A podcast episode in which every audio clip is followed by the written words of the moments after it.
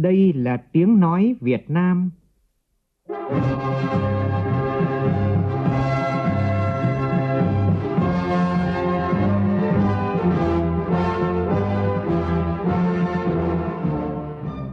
là tiếng nói Việt Nam, phát thanh từ Hà Nội, thủ đô nước Cộng hòa xã hội chủ nghĩa Việt Nam.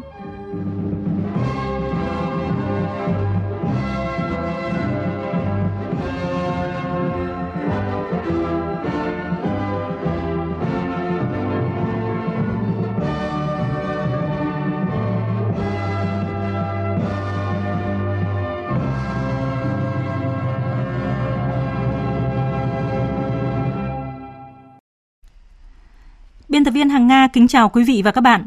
Mời quý vị và các bạn nghe chương trình Thời sự chiều của Đài Tiếng Nói Việt Nam với những nội dung chính sau đây.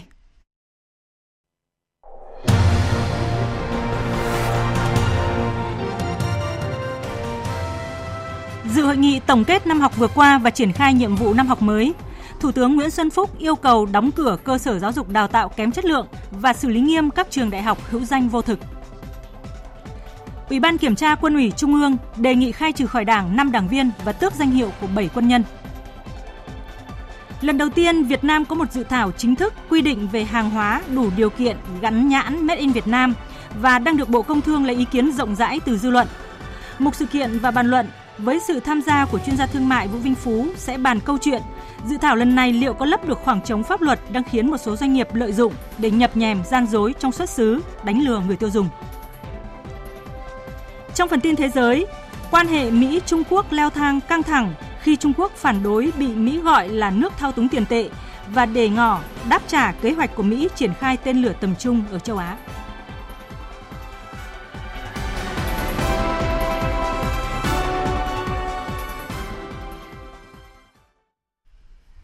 Bây giờ là nội dung chi tiết. Sáng nay tại Hà Nội, Bộ Giáo dục và Đào tạo tổ chức hội nghị tổng kết năm học 2018-2019 và triển khai nhiệm vụ năm học mới 2019-2020. Dự và phát biểu chỉ đạo hội nghị, Thủ tướng Nguyễn Xuân Phúc nhấn mạnh tầm quan trọng của giáo dục đạo đức, lối sống cho học sinh sinh viên, đồng thời chỉ đạo phải tạo được sự chuyển biến căn bản về vấn đề này, kể cả kỹ năng sống. Đây là việc của toàn xã hội, nhưng nhà trường là trung tâm. Phóng viên Vũ Dũng phản ánh. Theo báo cáo của Bộ Giáo dục và Đào tạo, năm học 2018-2019, ngành giáo dục và đào tạo đã triển khai 9 nhóm giải pháp quan trọng. Trong đó, việc chuyển giao quyền tự chủ, tự chịu trách nhiệm đối với các cơ sở giáo dục đại học cũng được thúc đẩy, nhất là sau khi Quốc hội ban hành Luật Giáo dục Đại học sửa đổi. Sau thành công của 23 trường đại học được tự chủ theo nghị quyết số 77 của Chính phủ, Bộ Giáo dục và Đào tạo đã tham mưu Chính phủ thí điểm mở rộng quyền tự chủ của ba trường đại học là Đại học Bách khoa Hà Nội, Trường Đại học Kinh tế Quốc dân và Trường Đại học Kinh tế Thành phố Hồ Chí Minh. Ngành cũng đã hoàn thiện chương trình cho trẻ em mầm non làm quen tiếng Anh, ban hành chương trình môn tiếng Anh lớp 1, 2, môn tiếng Anh hệ 10 năm từ lớp 3 đến lớp 12 và các chương trình môn thứ tiếng khác theo chương trình giáo dục phổ thông mới. Từ kết quả năm học vừa qua, về nhiệm vụ năm học 2019-2020, Bộ trưởng Bộ Giáo dục và Đào tạo Phùng Xuân Nhạ cho biết. Năm học tới thì chúng tôi tiếp tục bám sát vào 9 nhiệm vụ và 5 giải pháp. Vấn đề thứ nhất là quy hoạch sắp xếp mạng lưới trường lớp từ mầm non phổ thông đến đại học. À, thứ hai, tập trung để phát triển đội ngũ. Đối với phổ thông chủ động chuẩn bị tốt để thực hiện cái chương trình phổ thông mới theo cái lộ trình cuốn chiếu và rất chú trọng đến đạo đức giáo viên. Vấn đề thứ ba, tập trung vào để thực hiện tốt cái đổi mới cơ chế quản lý giáo dục. Thứ tư đó là tăng cường dạy người đảm bảo cái tính thiết thực, cái hiệu quả trong quá trình giáo dục đạo đức lối sống. Và cái nhiệm vụ thứ năm tập trung để nâng cao cái chất lượng nguồn nhân lực, đặc biệt là cái trình độ cao, chất lượng cao. Kết luận hội nghị, Thủ tướng Nguyễn Xuân Phúc nhấn mạnh không có kỳ tích kinh tế hay bước nhảy vọt nào của xã hội diễn ra mà không gắn với đột phá về giáo dục và đào tạo. Chính vì vậy mà Đảng ta xác định giáo dục là quốc sách hàng đầu. Đặc biệt, Thủ tướng đánh giá cao ngành giáo dục đã đạt kết quả tích cực, trong đó có kỳ thi tốt nghiệp trung học phổ thông vừa qua, nền nếp và chất lượng hơn, đảm bảo khách quan, minh bạch, mang lại niềm tin cho toàn xã hội. Đây là nền tảng quan trọng để tổ chức kỳ thi cho các năm sau bài bản và chặt chẽ hơn.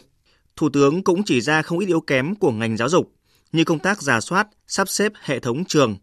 Vừa thừa, vừa thiếu trường lớp, học sinh vẫn phải đi xa. Việc sắp xếp các trường sư phạm và cơ sở đại học còn chậm. Nhiều địa phương chưa quan tâm đến quỹ đất để làm thiết chế trường học, nhất là hệ mầm non trong các khu kinh tế, khu công nghiệp, khu chế xuất. Đặc biệt, giáo dục đạo đức, lối sống cho học sinh, sinh viên theo Thủ tướng là chưa đúng mức. Thủ tướng gợi ý nhiều giải pháp cho ngành giáo dục. Trong đó, về nhiệm vụ trước mắt, Thủ tướng chỉ đạo. Các địa phương phải ra soát lại quy hoạch mạng lưới trường lớp, nhất là hệ thống mầm non, phổ thông, phù hợp, tạo điều kiện cho con em và người dân. Một nền giáo dục hướng với toàn dân, nâng cao dân trí, toàn dân, toàn xã hội mà chúng ta có một hệ thống mạng lưới cần thiết ở các, các, các cấp học rất quan trọng.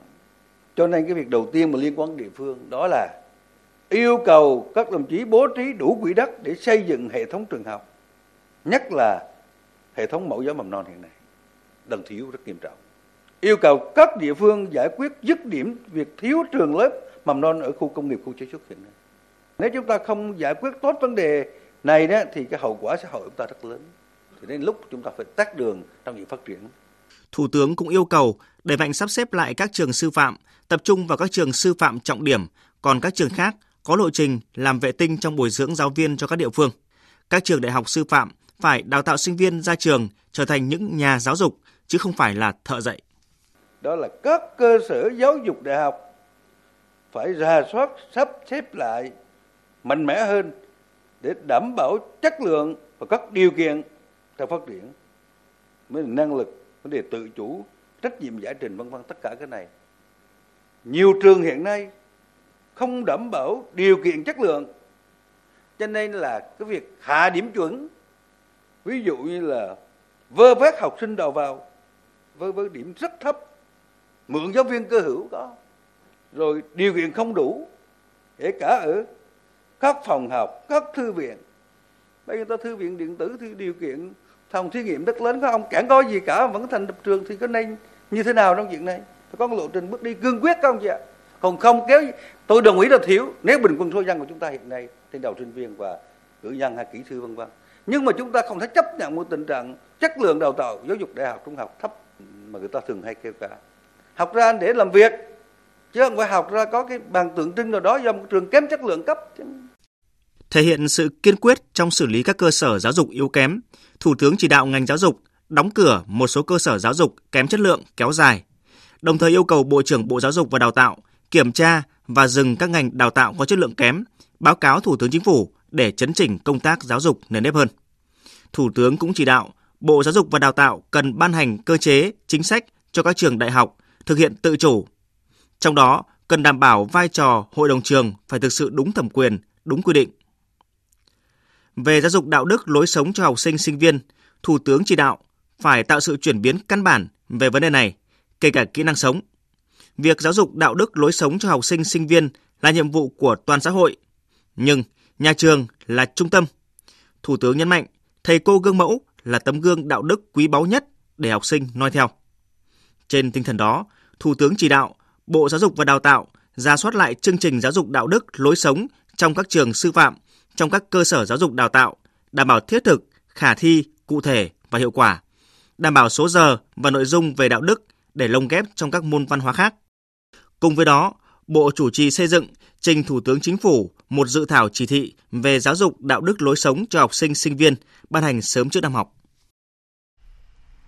Sáng nay tại Hà Nội, Ban tổ chức Trung ương phối hợp với Học viện Chính trị Quốc gia Hồ Chí Minh tổ chức khai giảng lớp bồi dưỡng kiến thức mới cho 95 cán bộ quy hoạch cấp chiến lược khóa 13, lớp thứ nhất, thứ hai năm 2019. Dự hội nghị có Ủy viên Bộ Chính trị, Thường trực Ban Bí thư Trần Quốc Vượng, Ủy viên Bộ Chính trị, Bí thư Trung ương Đảng, trưởng Ban tổ chức Trung ương Phạm Minh Chính, Bí thư Trung ương Đảng, Giám đốc Học viện Chính trị Quốc gia Hồ Chí Minh Nguyễn Xuân Thắng. Phóng viên Lại Hoa đưa tin. Đây là hai trong các lớp thuộc chương trình bồi dưỡng kiến thức mới cho cán bộ quy hoạch cấp chiến lược của nhiệm kỳ đại hội lần thứ 13 được tổ chức từ nay cho đến khoảng đầu năm 2020.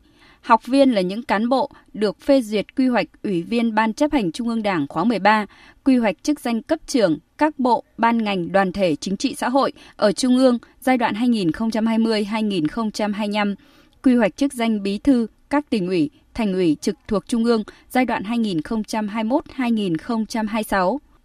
Mục tiêu của lớp học là cập nhật cho các học viên những kiến thức mới về lý luận thực tiễn, về phương pháp tiếp cận và phương pháp công tác, về một số kỹ năng lãnh đạo, quản lý, nhận thức rõ hơn về vấn đề kinh tế, chính trị, xã hội, môi trường mới nảy sinh, xây dựng tầm nhìn và tư duy chiến lược, nâng cao năng lực lãnh đạo, quản lý. Phát biểu tại lễ khai giảng, đồng chí Trần Quốc Vượng khẳng định các học viên tham gia lớp học được ra soát, lựa chọn hết sức kỹ lưỡng, thể hiện sự tin cậy, gửi gắm của Đảng, Nhà nước và nhân dân đối với các học viên.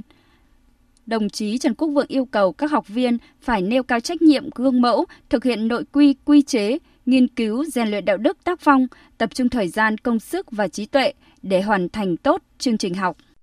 Được học tập và rèn luyện dưới mái trường đầu ngành mang tên Chủ tịch Hồ Chí Minh, các đồng chí luôn ghi nhớ lời huấn thị sâu sắc của người. Học để làm việc, làm người, làm cán bộ, hoặc để phụng sự đoàn thể, phụng sự giai cấp và nhân dân, phụng sự tổ quốc và nhân loại. Tôi mong rằng lớp học sẽ thực sự là diễn đàn để các đồng chí trao đổi, thảo luận nhằm nhận thức rõ và sâu sắc hơn những vấn đề lý luận thực tiễn mới, đồng thời chia sẻ những kinh nghiệm của những người đã qua hoạt động thực tiễn ở địa phương và đơn vị được Trung ương lựa chọn vào quy hoạch cán bộ chủ chốt của các cơ quan trung ương và các tỉnh ủy, thành ủy trực thuộc trung ương. Thường trực Ban Bí thư Trần Quốc Vượng cũng đề nghị Ban chỉ đạo tổ chức lớp học tiếp tục triển khai nội dung chương trình bồi dưỡng thật sự hiệu quả nhằm chuyển hóa kiến thức thành nhận thức và hành động, thành phương pháp tư duy khoa học mang tầm chiến lược của các học viên. Cũng tại Hà Nội, sáng nay Ủy ban Kiểm tra Quân ủy Trung ương nhiệm kỳ 2015-2020 tổ chức kỳ họp lần thứ 13 do Đại tướng Lương Cường, Bí thư Trung ương Đảng, Ủy viên Ban Thường vụ Quân ủy Trung ương, Chủ nhiệm Tổng cục Chính trị Quân đội Nhân dân Việt Nam, Chủ nhiệm Ủy ban Kiểm tra Quân ủy Trung ương chủ trì. Dự kỳ họp còn có Thượng tướng Lê Chiêm, Ủy viên Trung ương Đảng, Thứ trưởng Bộ Quốc phòng. Tin chi tiết như sau. Theo Thông tấn xã Việt Nam, tại kỳ họp, Ủy ban Kiểm tra Quân ủy Trung ương đã xem xét đề nghị thi hành kỷ luật theo thẩm quyền đối với 10 đảng viên quân nhân vi phạm kỷ luật của Đảng, kỷ luật quân đội và pháp luật nhà nước. Với tinh thần trách nhiệm cao, dân chủ, nghiêm minh, bảo đảm khách quan, đúng nguyên tắc, đúng quy định, các thành viên Ủy ban Kiểm tra Quân ủy Trung ương đã thảo luận phân tích, làm rõ kết luận những vi phạm và bỏ phiếu đề nghị thi hành kỷ luật về Đảng và quân đội.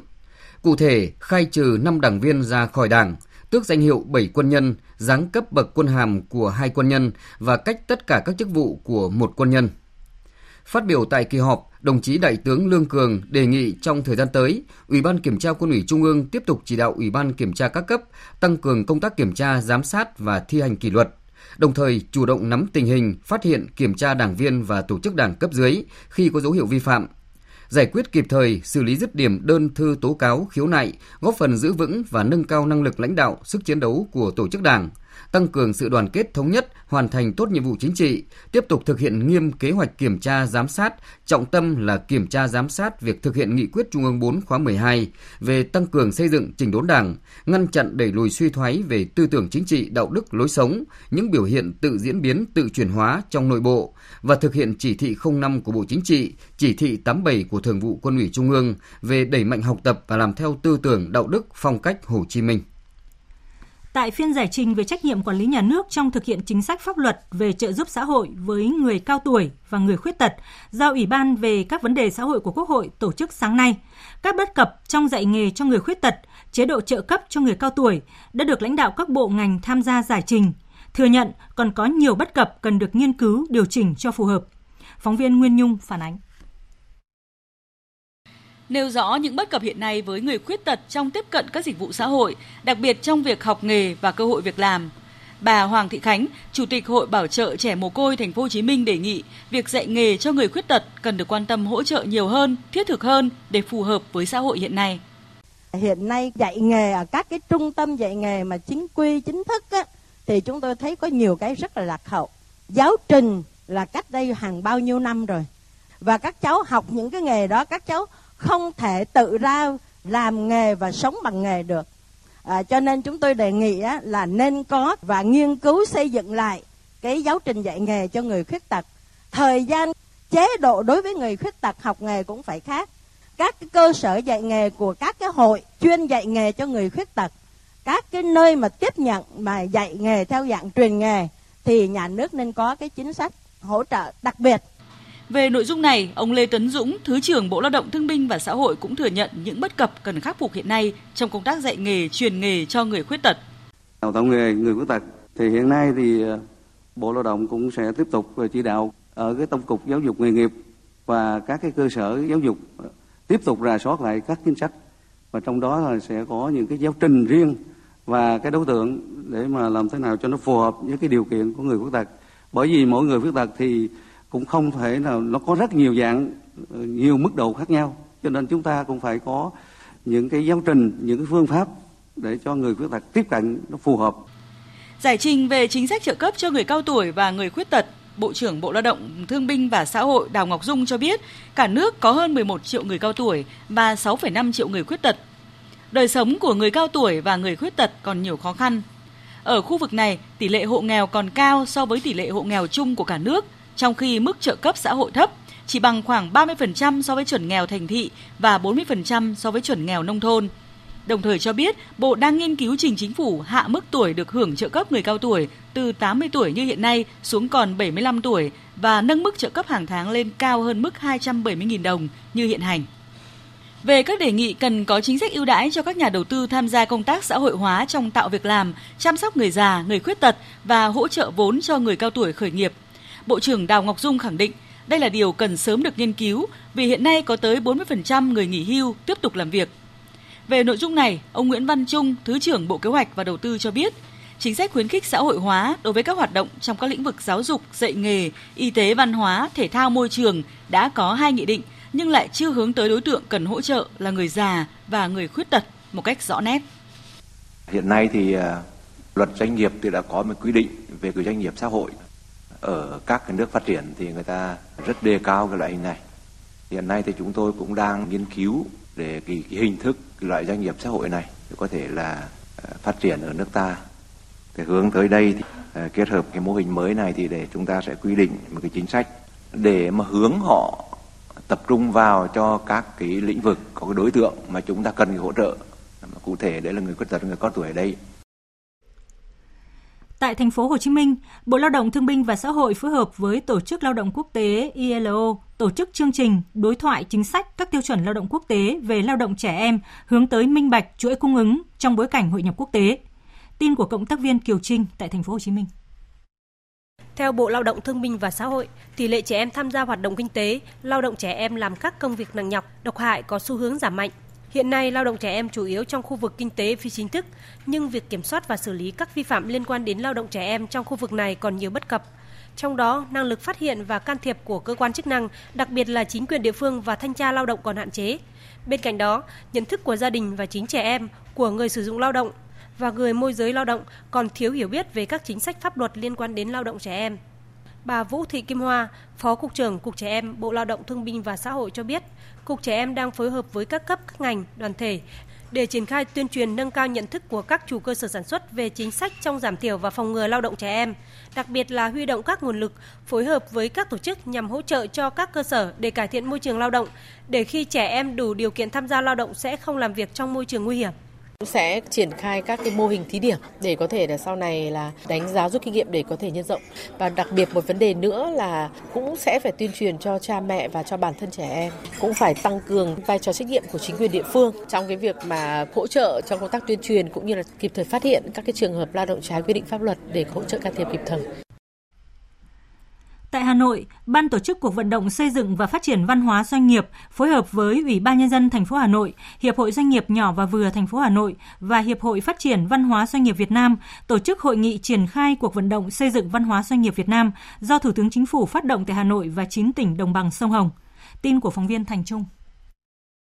Tại hội nghị, lãnh đạo các doanh nghiệp cho rằng mỗi công ty đều có sẵn văn hóa, nhưng không phải thứ văn hóa nào cũng giúp doanh nghiệp đi đúng mục tiêu việc xây dựng và phát triển văn hóa doanh nghiệp phù hợp sẽ giúp định hướng, đồng bộ hành vi của tất cả nhân viên, hướng mọi thành viên tới mục tiêu chung của tổ chức, nâng cao năng suất làm việc, gắn kết và tạo động lực cho nhân viên là nam châm thu hút nhân tài, Sau gần 3 năm thực hiện cuộc vận động xây dựng văn hóa doanh nghiệp Việt Nam do Thủ tướng Chính phủ phát động, nhiều doanh nghiệp đã thực hiện có hiệu quả chính sách phát triển thương hiệu, góp phần đẩy lùi tiêu cực.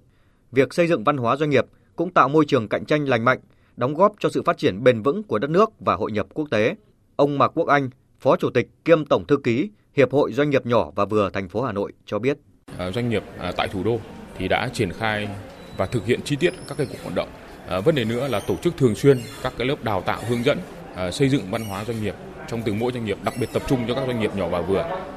Và quan trọng nhất cái điểm thứ tư là phát hiện các cái doanh nghiệp mà có xây dựng văn hóa doanh nghiệp tiêu biểu để trở thành cái mô hình tiêu biểu để giúp cho các doanh nghiệp nhỏ và vừa, những doanh nghiệp khởi nghiệp, đặc biệt là các hộ kinh doanh Ờ, người ta có thể bám sát vào những cái doanh nghiệp truyền thống để có thể thực hiện theo các cái mô hình mà xây dựng văn hóa tiêu biểu tốt.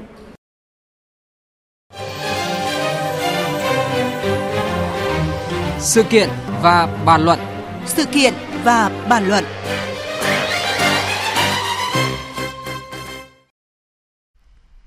Thưa quý vị và các bạn, như chúng tôi đã đưa tin, Lần đầu tiên, Việt Nam có một dự thảo chính thức quy định về hàng hóa đủ điều kiện gắn nhãn Made in Việt Nam và đang được Bộ Công Thương lấy ý kiến rộng rãi từ dư luận.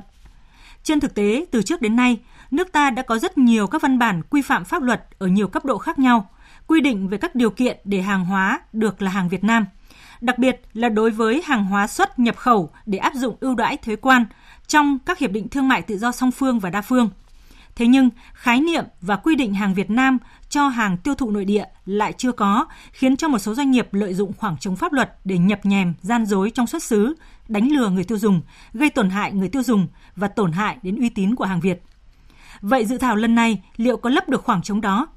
Biên tập viên Thanh Trường có cuộc trao đổi sau đây với chuyên gia thương mại Vũ Vinh Phú.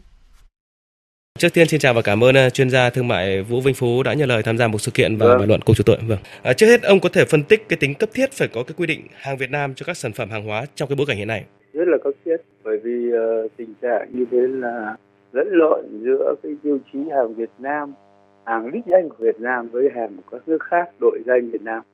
Cụ thể vừa rồi nó xảy ra hàng loạt các cái việc mà bây giờ chưa có kết luận rất là đầy đủ về các vấn đề này ví dụ như của Asanzo, Sanhao rồi còn một số các doanh nghiệp khác. Cái này ấy, nó không chỉ là để giải quyết riêng của mấy doanh nghiệp vừa rồi à, có cái bùng nhùng mà vấn đề là giải quyết sau này chúng ta đưa vào cái ngạch thống kê về hàng hóa Việt Nam cho nó thật chính xác. Và từ đó để chúng ta tổ chức lại sản xuất và chúng ta khẳng định cái uh, vị thế của hàng Việt Nam chúng ta và tránh những cái lợi dụng của các hàng các nước khác mà đưa qua Việt Nam để xuất khẩu sang nước khác mang danh Made in Việt Nam cái đó là cái mà nhà nước Bộ Công Thương và các ngành các cấp hết sức quan tâm trong giai đoạn hiện nay. À, như chúng tôi vừa đề cập thì Bộ Công Thương ờ, đã công bố dự thảo thông tư về sản phẩm hàng hóa của Việt Nam và vâng. sản phẩm hàng hóa sản xuất tại Việt Nam. Theo dự thảo thì hàng hóa được coi là hàng hóa của Việt Nam nếu đáp ứng được các yêu cầu sau. 1. Hàng hóa có xuất xứ thuần túy hoặc được sản xuất toàn bộ ở Việt Nam. 2. Hàng hóa có xuất xứ không thuần túy nhưng gia công, chế biến cuối cùng ở Việt Nam và đáp ứng được yêu cầu về hàm lượng giá trị gia tăng hoặc chuyển đổi mã số hàng hóa.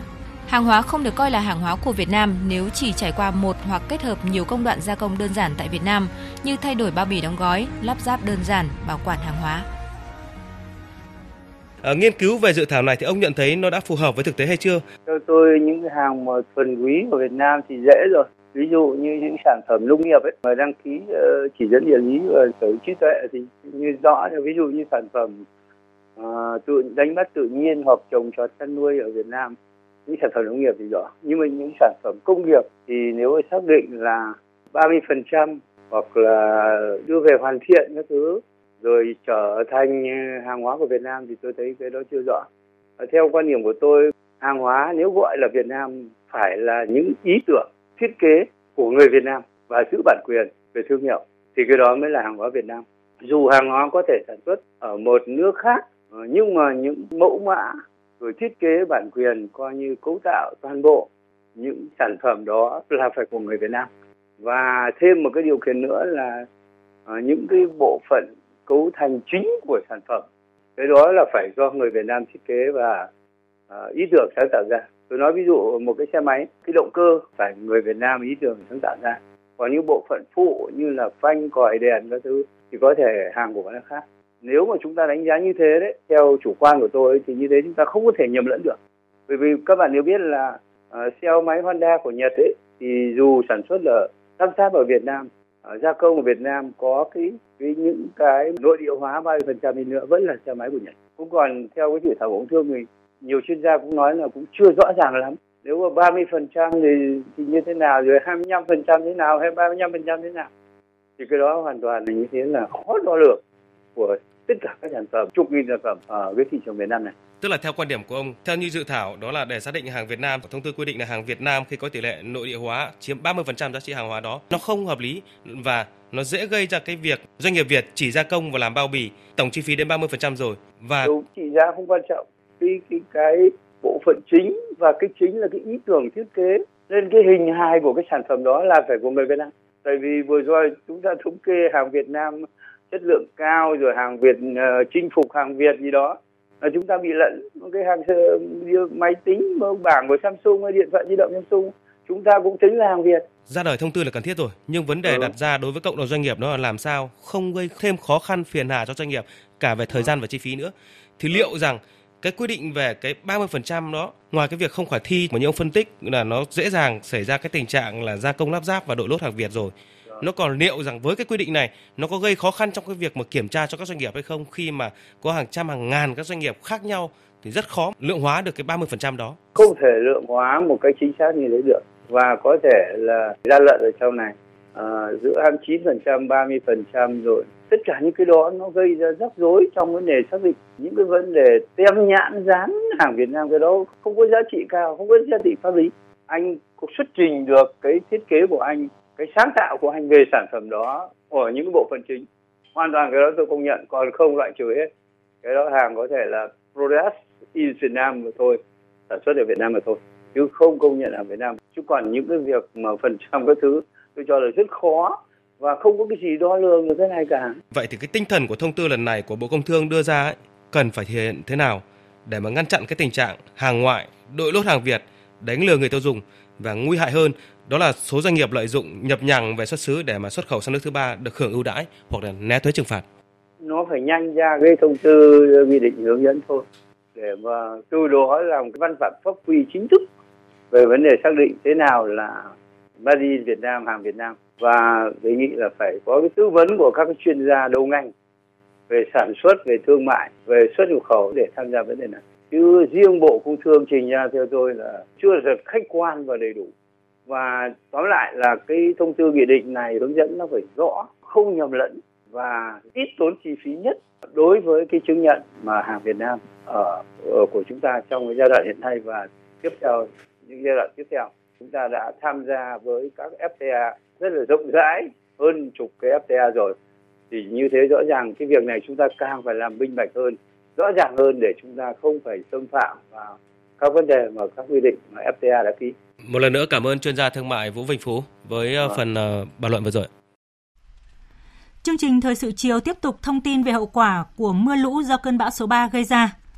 Phóng viên Minh Long dẫn nguồn tin từ Ban chỉ đạo Trung ương về phòng chống thiên tai cho biết, đến hôm nay mưa lũ đã làm 10 người chết, 11 người vẫn còn mất tích, thiệt hại kinh tế hàng trăm tỷ đồng. Tin chi tiết như sau. Trong số 11 người mất tích, có một người ở tỉnh Điện Biên, 10 người ở huyện Quan Sơn, tỉnh Thanh Hóa. Thanh Hóa là địa phương chịu thiệt hại nặng nề về người với 5 người chết.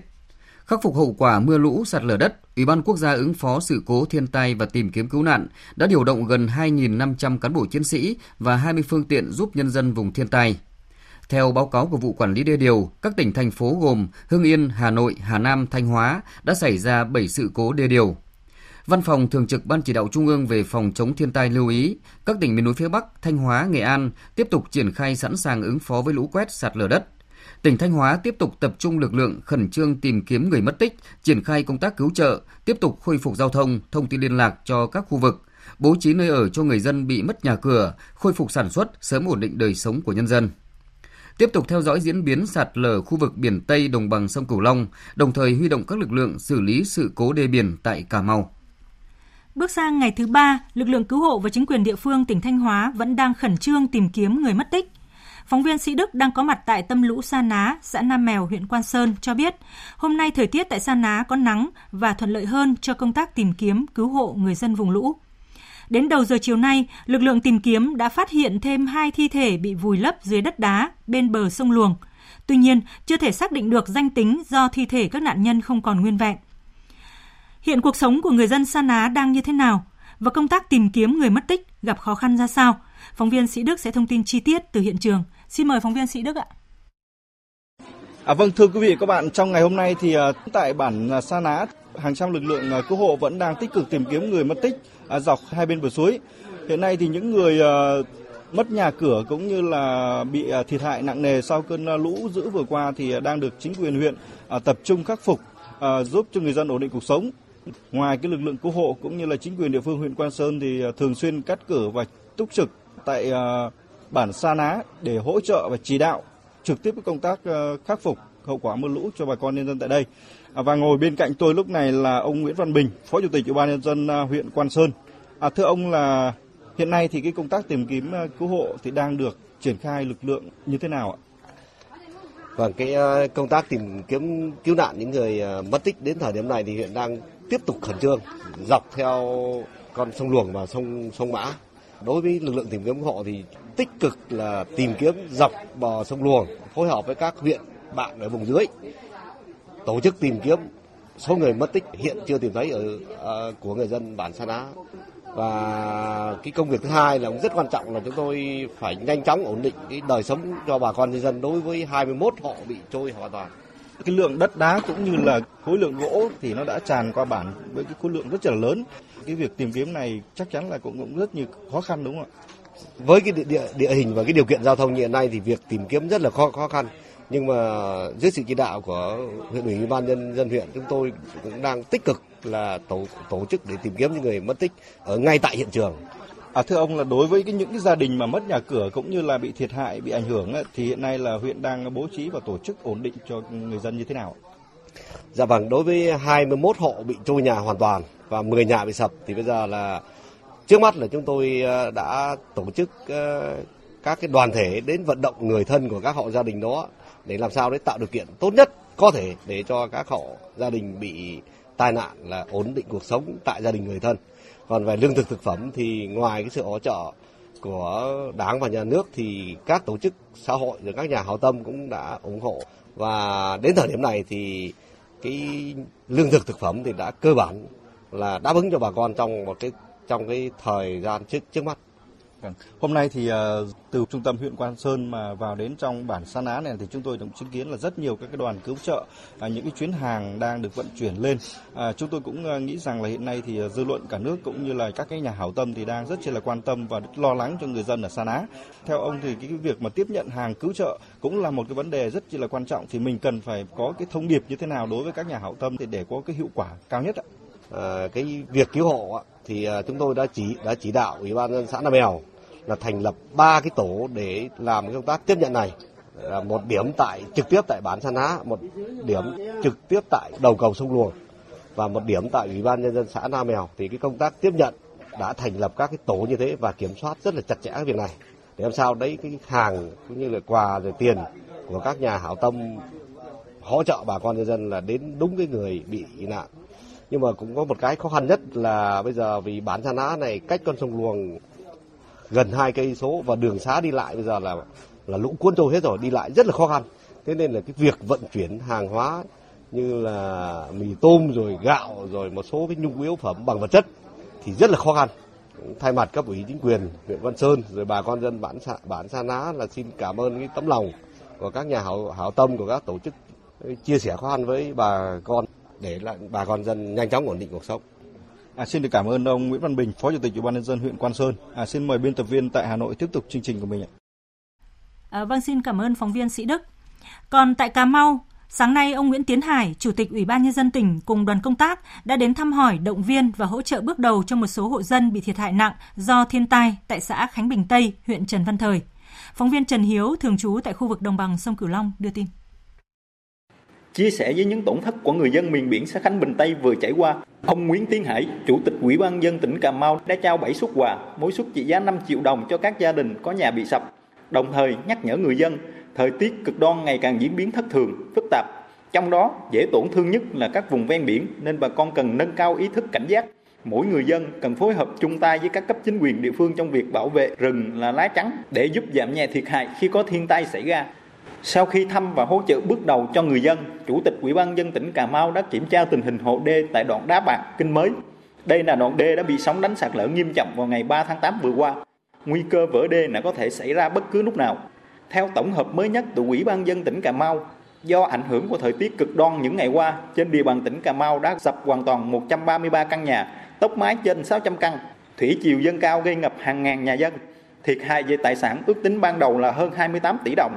Ngoài ra, chiều cường dâng cao thất thường cũng đã làm nước biển tràn qua tuyến đê biển Tây, đe dọa dùng ngọt hóa phía bắc của tỉnh Cà Mau. Hôm nay, Bệnh viện Đa khoa tỉnh và Sở Y tế tỉnh Yên Bái phối hợp với Bệnh viện Bạch Mai tổ chức buổi họp báo thông tin về việc cấp cứu thành công sản phụ hôn mê, ngừng tuần hoàn, rối loạn đông máu và suy đa tạng. Dự họp báo có Phó Giáo sư Nguyễn Quốc Anh, Giám đốc Bệnh viện Bạch Mai, ông Dương Văn Tiến, Phó Chủ tịch Ủy ban Nhân dân tỉnh Yên Bái và các sở ngành liên quan. Tin của phóng viên Thừa Xuân. Tại buổi họp báo, ông Nguyễn Văn Tiến, Giám đốc Sở Y tế tỉnh Yên Bái cho biết, ngày 22 tháng 7 2019, thai phụ Nguyễn Thị Hương, 40 tuổi, trú tại huyện Văn Yên, sinh con lần ba đến viện khám nhập viện, theo dõi chuyển dạ tại khoa sản Trung tâm Y tế huyện Văn Yên. Đến 5 giờ 30 phút ngày 25 tháng 7, thai phụ có dấu hiệu vỡ ối, vẫn tỉnh. Ngay sau đó sản phụ đột nhiên tái nhợt, không tự thở, mất mạch cảnh, mạch bẹn, huyết áp không đo được. Kiếp trực chẩn đoán ngừng tuần hoàn trên người mang thai 39 tuần chuyển dạ, nghi tắc mạch ối và được cấp cứu ngừng tuần hoàn, ép tim bóp bóng, đặt nội khí quản. Sau 30 phút cấp cứu có tim trở lại nhưng huyết áp tụt kẹt. Xét thấy tình trạng thai phụ nguy kịch, thai nhi đã mất tim thai, khả năng tử vong của mẹ cao, cần mổ giải phóng thai để cứu lấy mẹ. Thai phụ được phẫu thuật mổ lấy thai lúc 6 giờ 15 phút cùng ngày, lấy ra một thai nhi đã tử vong. Sau mổ, bệnh nhân tiếp tục diễn biến xấu do chảy máu từ vết mổ, hôn mê sâu, không có nước tiểu. Trung tâm Y tế huyện Văn Yên đã báo cáo và xin hỗ trợ từ Bệnh viện Đa khoa tỉnh. Ngay sau đó, Bệnh viện Đa khoa tỉnh Yên Bái đã cử một kíp lên hỗ trợ cấp cứu. Sau phẫu thuật, chuyển tuyến về khoa hồi sức tích cực Bệnh viện Đa khoa tỉnh điều trị. Đến 21 giờ 00 phút ngày 25 tháng 7, kíp hỗ trợ của Bệnh viện Bạch Mai cùng các dụng cụ cấp cứu, máu và các chế phẩm của máu đã có mặt để tiến hành hội trần, đưa ra các phác đồ tối ưu cho người bệnh. Đến ngày 5 tháng 8, bệnh nhân đã được truyền tổng cộng gần 30 lít máu và các chế phẩm của máu. Siêu lọc máu liên tục 5 lần, thận nhân tạo 4 lần, điều trị kết hợp 3 loại kháng sinh thế hệ mới. Sau 7 ngày bệnh nhân tỉnh dần và đến thời điểm hiện tại bệnh nhân giao tiếp được, huyết áp ổn định. Tổng chi phí cho bệnh nhân là 225 triệu đồng. Trong thời gian tới, bệnh nhân sẽ tiếp tục điều trị lọc máu đào thải chất độc, điều trị các triệu chứng và hỗ trợ các cơ quan còn chưa ổn định. Tại buổi họp báo, ông Dương Văn Tiến, Phó Chủ tịch Ủy ban nhân dân tỉnh Yên Bái biểu dương kết quả đạt được của tập thể y bác sĩ tuyến trung ương, tuyến tỉnh trong cấp cứu bệnh nhân vừa qua, khẳng định việc nâng cấp trang thiết bị y tế các tuyến và sự hỗ trợ toàn diện của bệnh viện Bạch Mai trong thời gian qua đã nâng cao chất lượng khám chữa bệnh của địa phương. Nhân dịp này, năm tập thể có thành tích đột xuất trong công tác cấp cứu người bệnh được Chủ tịch Ủy ban nhân dân tỉnh Yên Bái tặng bằng khen. Bệnh viện Đa khoa Hoàn Mỹ Cửu Long ở thành phố Cần Thơ cũng vừa cứu sống một bệnh nhân bị ngưng tim, ngưng thở và sau can thiệp 24 giờ thì bệnh nhân hiện đã được rút ống thở, huyết động ổn định, tình trạng tỉnh táo và sức khỏe hồi phục tốt. Thưa quý vị và các bạn, ông Lê Anh, Chủ tịch Ủy ban nhân dân quận Hải Châu, thành phố Đà Nẵng vừa ký quyết định xử phạt 41 triệu rưỡi đồng, tước bằng lái xe 5 tháng đối với lái xe Nguyễn Đức Thọ 40 tuổi, ngụ phường Hòa Xuân, quận Cẩm Lệ. Tin chi tiết cho biết. Ông Thọ bị xử phạt về 3 hành vi vi phạm là điều khiển phương tiện tham gia giao thông ô tô mà hơi thở có nồng độ cồn vượt quá quy định, điều khiển xe lạng lách đánh võng, gây tai nạn không giữ nguyên hiện trường. Ngoài bị phạt tiền, ông Thọ còn bị xử phạt bổ sung là tước bằng lái xe 5 tháng. Trước đó, khoảng 22 giờ 40 phút ngày 28 tháng 7, ông Nguyễn Đức Thọ lái ô tô hiệu Mercedes chạy trên đường Lê Thanh Nghị theo hướng về chợ đầu mối Hòa Cường. Khi đến nơi giao nhau với đường Tố Hữu, ông Thọ cho xe chạy vòng tròn giữa ngã tư. Nhiều người đi xe máy hoảng hốt né tránh, sau đó xe ô tô này lao vào quán nhậu, tông hỏng hai xe máy. Ông Thọ cho xe lùi ra và tiếp tục chạy vòng tròn rồi chạy khỏi hiện trường với tốc độ cao. Lúc này lực lượng công an phường Hòa Cường Nam đang đi tuần tra phát hiện nên đuổi theo khoảng 2 km thì chặn bắt được ô tô của ông Thọ. Ông Lê Anh, Chủ tịch Ủy ban nhân dân quận Hải Châu, thành phố Đà Nẵng cho biết. Cái quyết định là xử phạt 41 triệu 500 ngàn, giữ cái giấy phép lái xe 5 tháng. Đây là một cái biện pháp mạnh để giáo dục răng đe các đối tượng trong xã hội để làm cho nó bình yên. Tối qua, người lái xích lô chặt chém tới 2 triệu 900 ngàn đồng của du khách 83 tuổi người Nhật trong một cuốc xích lô 5 phút tại quận 1 đã đến trình diện công an và khai nhận hành vi của mình. Tin của phóng viên Hà Khánh thường trú tại thành phố Hồ Chí Minh. Người đàn ông này tên là Phạm Văn Dũng, 49 tuổi, ngụ quận 4. Ông Dũng khai nhận vào sáng mùng 3 tháng 8 tại công trường Mê Linh, quận 1, ông đón một du khách nước ngoài với xích lô yêu cầu đi về khách sạn Riverside, đường Tôn Đức Thắng, quận 1. Do vị khách này không hỏi giá trước nên sau khi chờ, ông Dũng đã lấy tiền công 500.000 đồng, sau đó ông xin thêm tiền. Khi vị khách này mở ví, thấy ông lớn tuổi lại nhiều tiền nên ông Dũng tự cầm lấy ví của khách rồi cầm thêm thêm 2 triệu 400 ngàn đồng. Như vậy tổng số tiền ông Dũng lấy là 2 triệu 900 ngàn đồng cho quốc xích lô 5 phút. Trước đó trên mạng xã hội xuất hiện câu chuyện ông Okitoshi Yuki, 83 tuổi, du khách người Nhật Bản đến thành phố Hồ Chí Minh để du lịch và thăm con cái. Đây là lần thứ năm ông đến Việt Nam và đã có một trải nghiệm không mong muốn. Ông Oki không có đơn trình báo mà chỉ kể câu chuyện này và cho rằng lỗi là do mình khi không hỏi giá trước.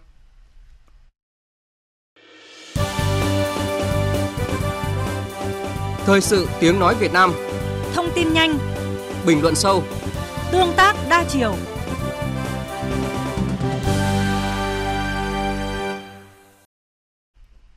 Thưa quý vị, thưa các bạn, dư luận quốc tế tiếp tục phản đối việc Trung Quốc đưa nhóm tàu Hải Dương 8 xâm phạm trái phép vùng đặc quyền kinh tế và thềm lục địa của Việt Nam. Theo tiến sĩ Murray hybert Phó Giám đốc Trung tâm Nghiên cứu Chiến lược và Quốc tế, một trong những chuyên gia hàng đầu của Mỹ về ASEAN, cộng đồng quốc tế cần có những biện pháp cứng rắn hơn nhằm ngăn chặn các hành vi của Trung Quốc, trong đó cần nêu đích danh các hành vi vi phạm luật pháp của Trung Quốc tại các diễn đàn quốc tế. Nhóm phóng viên Hồ Điệp và Phạm Huân đã phỏng vấn tiến sĩ Murray hybert về nội dung này. Thưa tiến sĩ, việc Trung Quốc đưa nhóm tàu Hải Dương 8 xâm phạm trái phép vùng đặc quyền kinh tế và thềm lục địa của Việt Nam cho thấy là nước này đã không từ bỏ những cái tính toán trong vấn đề Biển Đông. Trước hết thì ông bình luận như thế nào về những hành động của Trung Quốc ạ? Trung Quốc đã thực hiện các mục tiêu của họ khá rõ ràng trong vòng 10 năm gần đây, với cách lập luận rằng mọi thứ nằm trong đường chín đoạn mà họ đưa ra yêu sách, thể hiện chủ quyền ở Biển Đông, đều thuộc về họ. Chúng ta đã thấy họ hành xử như mọi thứ đã thuộc về mình, với việc ban hành lệnh cấm đánh bắt cá vào những thời điểm nhất định trong năm và ngăn cản các hoạt động của ngư dân. Và ngay trong lĩnh vực khai thác dầu khí, Trung Quốc đã yêu cầu Philippines không được khai thác mà phải hợp tác với Trung Quốc. Năm 2017 và 2018, Trung Quốc cũng đã gây áp lực tương tự đối với Việt Nam, đòi Việt Nam phải ngừng hợp tác với các đối tác khác trong lĩnh vực dầu khí. Và bây giờ, hãy nhìn xem, Trung Quốc lại tiếp tục gây áp lực với Việt Nam, yêu cầu Việt Nam dừng các dự án hợp tác khai thác dầu khí với tập đoàn Rosneft đang vận hành trong thêm lục địa của Việt Nam. Nhìn vào những gì đang diễn ra, tôi nghĩ rằng Trung Quốc đang tính từng bước dần dần kiểm soát Biển Đông khi họ có thể. Vâng, như ông vừa mới nói thì cách đây 5 năm, năm 2014, Trung Quốc cũng đã hạn đặt trái phép giàn khoan Hải Dương 981 trong thềm lục địa và vùng đặc quyền kinh tế của Việt Nam, áp dụng cái chiến lược biến vùng không tranh chấp thành vùng có tranh chấp. Và nay thì họ tiếp tục chiến lược tương tự khi đưa nhóm tàu Hải Dương 8 xâm phạm trái phép vùng biển thuộc chủ quyền của Việt Nam. Theo ông thì động thái của Trung Quốc sẽ gây ra những nguy cơ nào đối với khu vực ạ? Rủi ro lớn nhất tôi nghĩ là nguy cơ va chạm có thể xảy ra nếu các tình huống không được kiểm soát. Thưa tiến sĩ, theo ông thì các phản ứng quốc tế gần đây, đặc biệt là phản ứng của Mỹ và các nước tại hội nghị ngoại trưởng ASEAN lần thứ 52 tuần trước, thì liệu có đủ để ngăn ngừa các cái hành vi ngang ngược của Trung Quốc ở Biển Đông hay không ạ? Tôi nghĩ rằng đây là những phản ứng cần thiết, đặc biệt là từ phía Mỹ. Phản ứng này đi xa hơn những phản ứng thường thấy trước đây, mặc dù tôi nghĩ rằng chưa đủ. Theo tôi, Mỹ đang muốn tìm kiếm lập trường chung của Liên minh châu Âu, Nhật Bản, Australia, các nước cùng quan điểm khác trong việc ngăn cản các hành động phi pháp của Trung Quốc. Tôi nghĩ rằng Mỹ và cộng đồng quốc tế nên nêu những hành động của Trung Quốc trên các diễn đàn quốc tế như G7, G20 hay những diễn đàn lớn ở Liên Hợp Quốc. Theo tôi, Mỹ cũng có thể áp đặt các lệnh trừng phạt những công ty có liên quan đến các hành động phi pháp của Trung Quốc, tương tự như trường hợp áp dụng các lệnh trừng phạt mà Mỹ đã áp dụng đối với các trường hợp khác như Nga hay là Iran. Đây là một ý tưởng mà tôi nghĩ rằng Mỹ có thể làm nhiều hơn ngoài việc đưa ra các tuyên bố. Tiến sĩ dự báo như thế nào về các diễn biến trong những ngày tới trên Biển Đông ạ? Rất khó dự đoán các bước đi của Trung Quốc, nhưng tôi nghĩ Trung Quốc sẽ tiếp tục gia tăng sức ép với các bạn. Trước những các cái động thái của Trung Quốc thì Việt Nam cần làm gì để bảo vệ chủ quyền của mình ạ? Tôi nghĩ rằng Việt Nam cần có thêm sự ủng hộ quốc tế. Các nước khác cần nêu lên những hành động của Trung Quốc trong các diễn đàn quốc tế để Bắc Kinh ngừng lại các hành vi trái phép của họ. Vâng, xin cảm ơn tiến sĩ.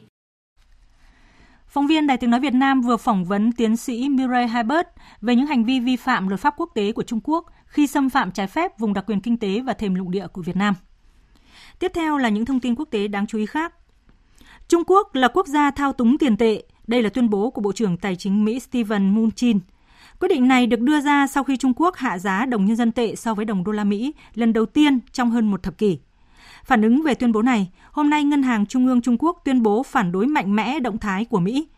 Tin của phóng viên Đinh Tuấn, thường trú tại Bắc Kinh, Trung Quốc. Trong tuyên bố đưa ra ngày hôm nay, Ngân hàng Trung ương Trung Quốc đã chỉ trích mạnh mẽ việc Bộ Tài chính Mỹ liệt kê Trung Quốc vào danh sách quốc gia thao túng tiền tệ, cho rằng đây là hành động cảm tính, không có căn cứ và là biểu hiện cụ thể của chủ nghĩa đơn phương, chủ nghĩa bảo hộ. Ngân hàng Trung ương Trung Quốc đánh giá động thái của Mỹ phá hoại nghiêm trọng các quy tắc quốc tế và gây ảnh hưởng đến kinh tế toàn cầu. Tuyên bố nêu rõ Trung Quốc thực thi chính sách tỷ giá dao động có quản lý với nền tảng dựa vào cung cầu của thị trường. Trên cơ sở đó, tỷ giá đồng nhân dân tệ được định giá do các lực lượng cung cầu thị trường ngoại hối quyết định, không tồn tại vấn đề thao túng tiền tệ. Tuyên bố cho rằng từ đầu tháng 8 trở lại đây, đồng nhân dân tệ mất giá ở một mức độ nhất định là phản ánh cụ thể của thị trường trong bối cảnh cọ sát thương mại gia tăng cũng như kinh tế thế giới có nhiều biến động. Tuyên bố khẳng định Trung Quốc luôn cố gắng duy trì tỷ giá đồng nhân dân tệ ở mức ổn định và nước này sẽ không lấy tỷ giá làm công cụ để đối phó với chiến tranh thương mại. Tuyên bố cũng cho rằng động thái của Mỹ không chỉ phá hoại nghiêm trọng trật tự tài chính quốc tế mà còn có thể gây ra biến động lớn đến thị trường tiền tệ, ảnh hưởng đến quá trình phục hồi của kinh tế và thương mại thế giới. Cuộc chiến thương mại Mỹ-Trung cũng đang liên tiếp chứng kiến những diễn biến căng thẳng mới khi Trung Quốc vừa thông báo tạm thời ngừng mua các sản phẩm nông nghiệp từ Mỹ và không loại trừ khả năng tăng thuế đối với loại hàng hóa này, đồng thời cáo buộc Mỹ đi ngược lại nhận thức chung giữa nguyên thủ hai nước đạt được tại Osaka, Nhật Bản. Tin của phóng viên Bích Thuận thường trú tại Bắc Kinh. Theo thông tin từ Ủy ban Phát triển và Cải cách Quốc gia cũng như Bộ Thương mại Trung Quốc, Ủy ban thuế và quy tắc thu thuế Quốc vụ viện nước này đã quyết định tạm ngừng việc miễn thuế bổ sung đối với các lô hàng nông sản nhập khẩu từ Mỹ, hoàn tất thủ tục mua bán sau ngày 3 tháng 8. Doanh nghiệp Trung Quốc cũng đã tạm dừng việc thu mua nông sản của Mỹ. Hành động này là nhằm đáp trả tuyên bố áp thuế bổ sung 10% đối với 300 tỷ hàng hóa Trung Quốc từ ngày 1 tháng 9 mà Tổng thống Mỹ đưa ra mới đây. Ngay sau đó, trong sáng nay, người phát ngôn Bộ Ngoại giao Trung Quốc Hoa Xuân Doanh đã lên tiếng chỉ trích phía Mỹ vi phạm nghiêm trọng nhận thức chung mà nguyên thủ hai nước đạt được tại Osaka, Nhật Bản khi quyết định áp thuế bổ sung lên hàng hóa Trung Quốc. Các cơ quan hữu quan Trung Quốc cho rằng Trung Quốc là một thị trường lớn, viễn cảnh nhập khẩu hàng nông sản chất lượng cao của Mỹ là rất sáng sủa. Song yêu cầu phía Mỹ phải thực hiện nghiêm túc nhận thức chung Osaka và các cam kết nhằm tạo điều kiện cần thiết cho hợp tác nông nghiệp giữa hai nước. Do ảnh hưởng từ các biện pháp trả đũa lẫn nhau giữa Trung Quốc và Mỹ, thị trường chứng khoán Australia hôm nay tràn ngập sắc đỏ khi hầu hết các chứng khoán đều giảm giá. Phóng viên Việt Nga thường trú tại Australia đưa tin. Các công ty niêm yết trên thị trường chứng khoán Australia hôm nay đã thiệt hại 57 tỷ đô la Australia khi thị trường có mức suy giảm lớn nhất trong 18 tháng qua. Ngay trong 10 phút giao dịch đầu tiên, thị trường chứng khoán Australia đã chứng kiến sự sụt giảm của hầu hết các mã chứng khoán, khiến cho chỉ số ASX 200 giảm 192 điểm, tương đương với 2,9%. Trong đó, cổ phiếu các ngành công nghệ bị sụt giảm mạnh nhất, tiếp đó là các ngành chăm sóc sức khỏe và năng lượng. Tính cả ngày giao dịch hôm qua và hôm nay, các công ty niêm yết trên thị trường chứng khoán Australia đã thiệt hại 90 tỷ đô la Australia. Không chỉ riêng Australia, một số thị trường chứng khoán tại châu Á Thái Bình Dương như Tokyo, Thượng Hải và Hồng Kông đều đồng loạt sụt giảm. Trong một diễn biến liên quan, Ngân hàng Dự trữ Australia vừa quyết định giữ nguyên mức lãi suất thấp ở mức kỷ lục 1% sau hai lần cắt giảm liên tiếp vào tháng 6 và tháng 7 vừa qua, để chờ xem những tác động của hai lần cắt giảm đối với nền kinh tế và thị trường việc làm ở nước này.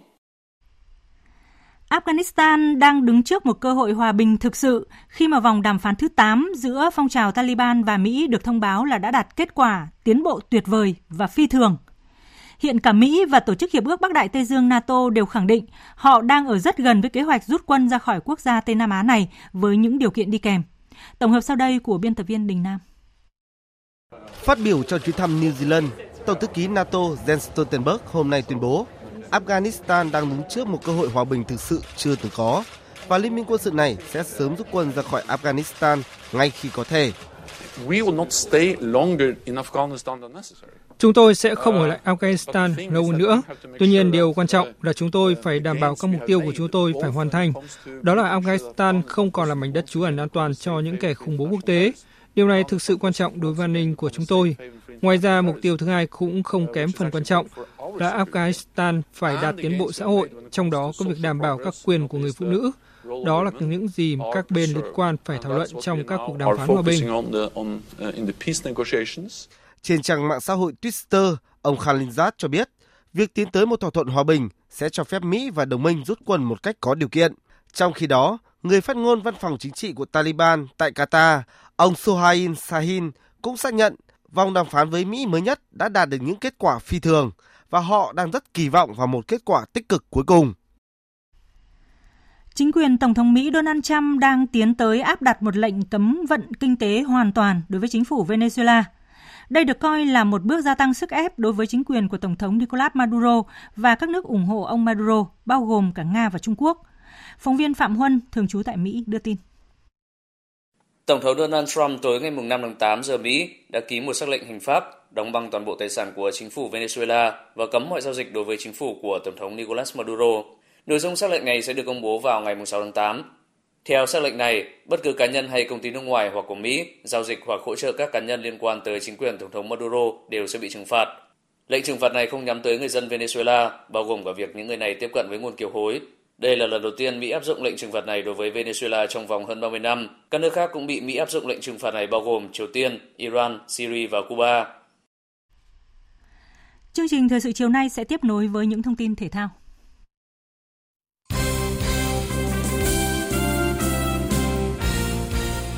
Thưa quý vị và các bạn, chiều mai mùng 7 tháng 8, Hà Nội sẽ đón tiếp Bình Dương trong trận chung kết lượt về AFC Cup 2019 trên sân nhà hàng đẫy. Cả hai đội đều đang rất quyết tâm để có chiếc vé chơi trận bán kết AFC Cup liên khu vực. Trong trận chung kết lượt đi diễn ra trên sân Gò Đậu, Hà Nội đã giành chiến thắng 1-0. Với lợi thế sân nhà hàng đẫy lần này, đội bóng thủ đô đang đứng trước cơ hội giành quyền vào chơi tại trận bán kết AFC Cup 2019 liên khu vực. Trả lời họp báo trước trận đấu, huấn luyện viên Chu Đình Nghiêm thể hiện quyết tâm. Cái trận đấu ngày mai thì nó là rất quan trọng đối với câu lạc bộ và tất cả cầu thủ và bản thân tôi. Tôi muốn cầu thủ chơi thật sự công hiến. Tất nhiên trong bóng đá thì nó may mắn, có rất nhiều yếu tố trong bóng đá. Thì tôi cũng dám nói trước một điều gì, còn tất nhiên là đi đến chơi đến một cái trận cuối cùng này thì chắc chắn cái khát vọng của câu lạc bộ Hà Nội chắc phải muốn vượt qua câu lạc bộ Bình Dương tại sân nhà để tiến sâu hơn vào cúp châu lục thì khi mà Hà Nội tiến sâu hơn thì chắc chắn câu lạc bộ Hà Nội chơi bằng tất cả khả năng để có thể mà đạt được thành tích tốt nhất ở châu lục. Trong khi đó, huấn luyện viên Nguyễn Thanh Sơn hy vọng các cầu thủ Bình Dương sẽ thi đấu nỗ lực để có thể lật ngược tình thế ngay trên sân đối phương. Bây giờ phút này thì còn gọi tôi chuẩn bị tập trung cho trận đấu ngày mai. Rất mừng là cầu thủ của tôi là không có ai bị chấn thương. Chúng tôi muốn đi tiếp thì chúng tôi phải vượt qua Nội. Lực lượng của đội của tôi thì thật ra thì nó không bằng của Hà Nội, lực Hà Nội. Nhưng mà tôi nghĩ là trận đấu ngày mai là lực lượng của tôi chơi đầy đủ. Thi đấu với Hà Nội đúng theo nghĩa là trận chung kết. Trận chung kết lượt về AFC Cup 2019 khu vực Đông Nam Á giữa Hà Nội và BKMX Bình Dương sẽ diễn ra vào lúc 19 giờ tối mai trên sân vận động Hàng Đẫy Hà Nội. Còn gần một tháng nữa mới diễn ra trận đấu lượt đi thuộc vòng loại thứ hai World Cup 2022 khu vực châu Á giữa Thái Lan và Việt Nam, nhưng Hiệp hội bóng đá Thái Lan đã sớm bán vé xem trận đấu này tới người hâm mộ. Theo đó, đợt mở bán đầu tiên diễn ra sáng qua mùng 5 tháng 8, khoảng 5.000 vé đã được bán hết. Theo kế hoạch, Hiệp hội bóng đá Thái Lan sẽ mở đợt bán tiếp theo vào sáng ngày 11 tháng 8. Hiệp hội này cũng dự kiến sẽ dành hơn 2.400 vé cho các cổ động viên Việt Nam. Trận Việt Nam gặp Thái Lan hôm 5 tháng 9 sẽ diễn ra trên sân của trường đại học Thammasat, Thái Lan. Cũng tại Thái Lan, chiều mai mùng 7 tháng 8, các trận bán kết giải vô địch bóng đá U15 Đông Nam Á sẽ diễn ra tại sân Chonburi. Liên đoàn bóng đá Đông Nam Á AFF đã quyết định điều chỉnh lịch thi đấu hai cặp bán kết này. Theo lịch ban đầu, trận bán kết 1 giữa U15 Indonesia gặp U15 Thái Lan sẽ diễn ra vào lúc 15 giờ ngày 7 tháng 8, còn trận bán kết 2 giữa U15 Malaysia và U15 Việt Nam bắt đầu lúc 18 giờ cùng ngày. Tuy nhiên, ban tổ chức đã quyết định điều chỉnh lại thời gian thi đấu của hai cặp bán kết. Cụ thể lúc 15 giờ Malaysia gặp Việt Nam, còn vào lúc 18 giờ Indonesia gặp Thái Lan. Quý vị và các bạn thân mến, sau khi hoàn tất các thủ tục, trung vệ Harry Maguire đã chính thức chuyển từ câu lạc bộ Leicester City sang đầu quân cho Manchester United. Với giá chuyển nhượng kỷ lục 80 triệu bảng, cầu thủ sinh năm 1993 này đã trở thành trung vệ đắt giá nhất thế giới. Mùa hè năm 2017, Magai gia nhập Leicester từ Hull City với giá 17 triệu bảng. Trung vệ này đã thi đấu tổng cộng 76 trận và ghi 5 bàn cho Leicester. Mùa hè năm nay, anh chuyển sang đầu quân cho MU. Bản hợp đồng giữa Magai với đội chủ sân Old Trafford có thời hạn 6 năm. Trả lời truyền thông trong ngày gia nhập đội bóng mới, Harry Magai chia sẻ. Tôi rất tự hào khi được gia nhập một câu lạc bộ lớn. Được chơi ở sân Old Trafford luôn là ước mơ của mỗi cầu thủ trẻ. Tôi đã làm việc chăm chỉ và đã hoàn thành mọi nhiệm vụ ở Leicester City. Tôi đã học hỏi được nhiều điều khi thi đấu cho đội bóng cũ. Tôi lấy làm vinh dự khi được chuyển đến Man United. Tôi sẽ nỗ lực hết mình để công hiến cho câu lạc bộ. Vào tối Chủ nhật tuần này, MU sẽ khởi động mùa giải Ngoại hạng Anh mùa bóng 2019-2020 bằng cuộc đối đầu với Chelsea. Sau khi kết thúc tour du đấu mùa hè, cả MU và Chelsea đều đã bước vào chuẩn bị cho trận đấu đầu tiên của mùa giải mới. Huấn luyện viên Frank Lampard của Chelsea cho biết. Chúng tôi đang chuẩn bị cho trận đấu với Manchester United vào Chủ nhật tới đây. Chelsea vừa trải qua một tour du đấu dài ngày và giờ chúng tôi có một tuần để chuẩn bị cho trận đấu đầu tiên ở Premier League. Tôi biết trận đấu với Man United sẽ rất khó khăn bởi họ có đội ngũ chất lượng, là một đội bóng lớn. Điều quan trọng là chúng tôi phải chuẩn bị thật tốt và làm việc cật lực. Trước đó, cả MU và Chelsea đều đã giành được kết quả khả quan trong tour du đấu mùa hè.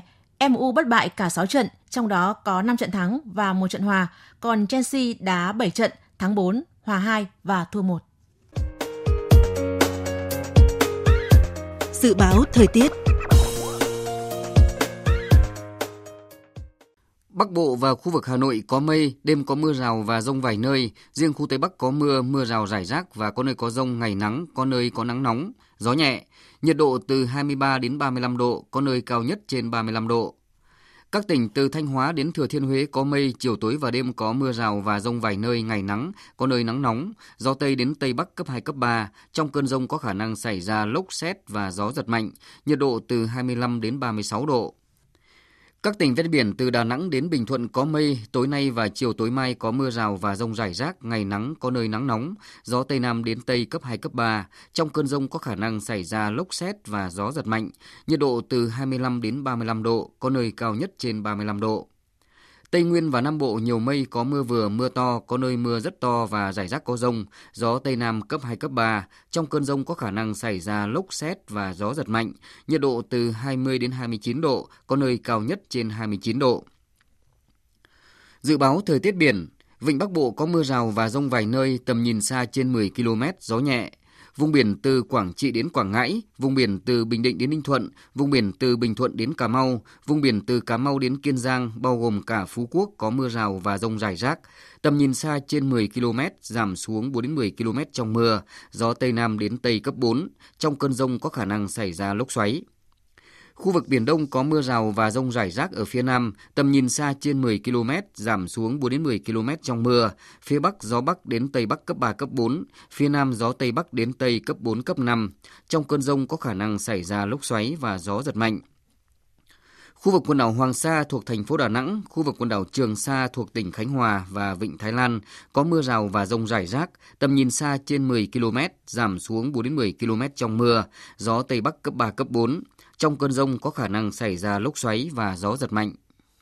Tới đây chúng tôi xin kết thúc chương trình Thời sự chiều của Đài Tiếng Nói Việt Nam. Chương trình do các biên tập viên Hằng Nga, Lan Anh thực hiện với sự tham gia thể hiện của phát thanh viên Hoàng Sang, kỹ thuật viên Thế Phi, chịu trách nhiệm nội dung Đồng Mạnh Hùng.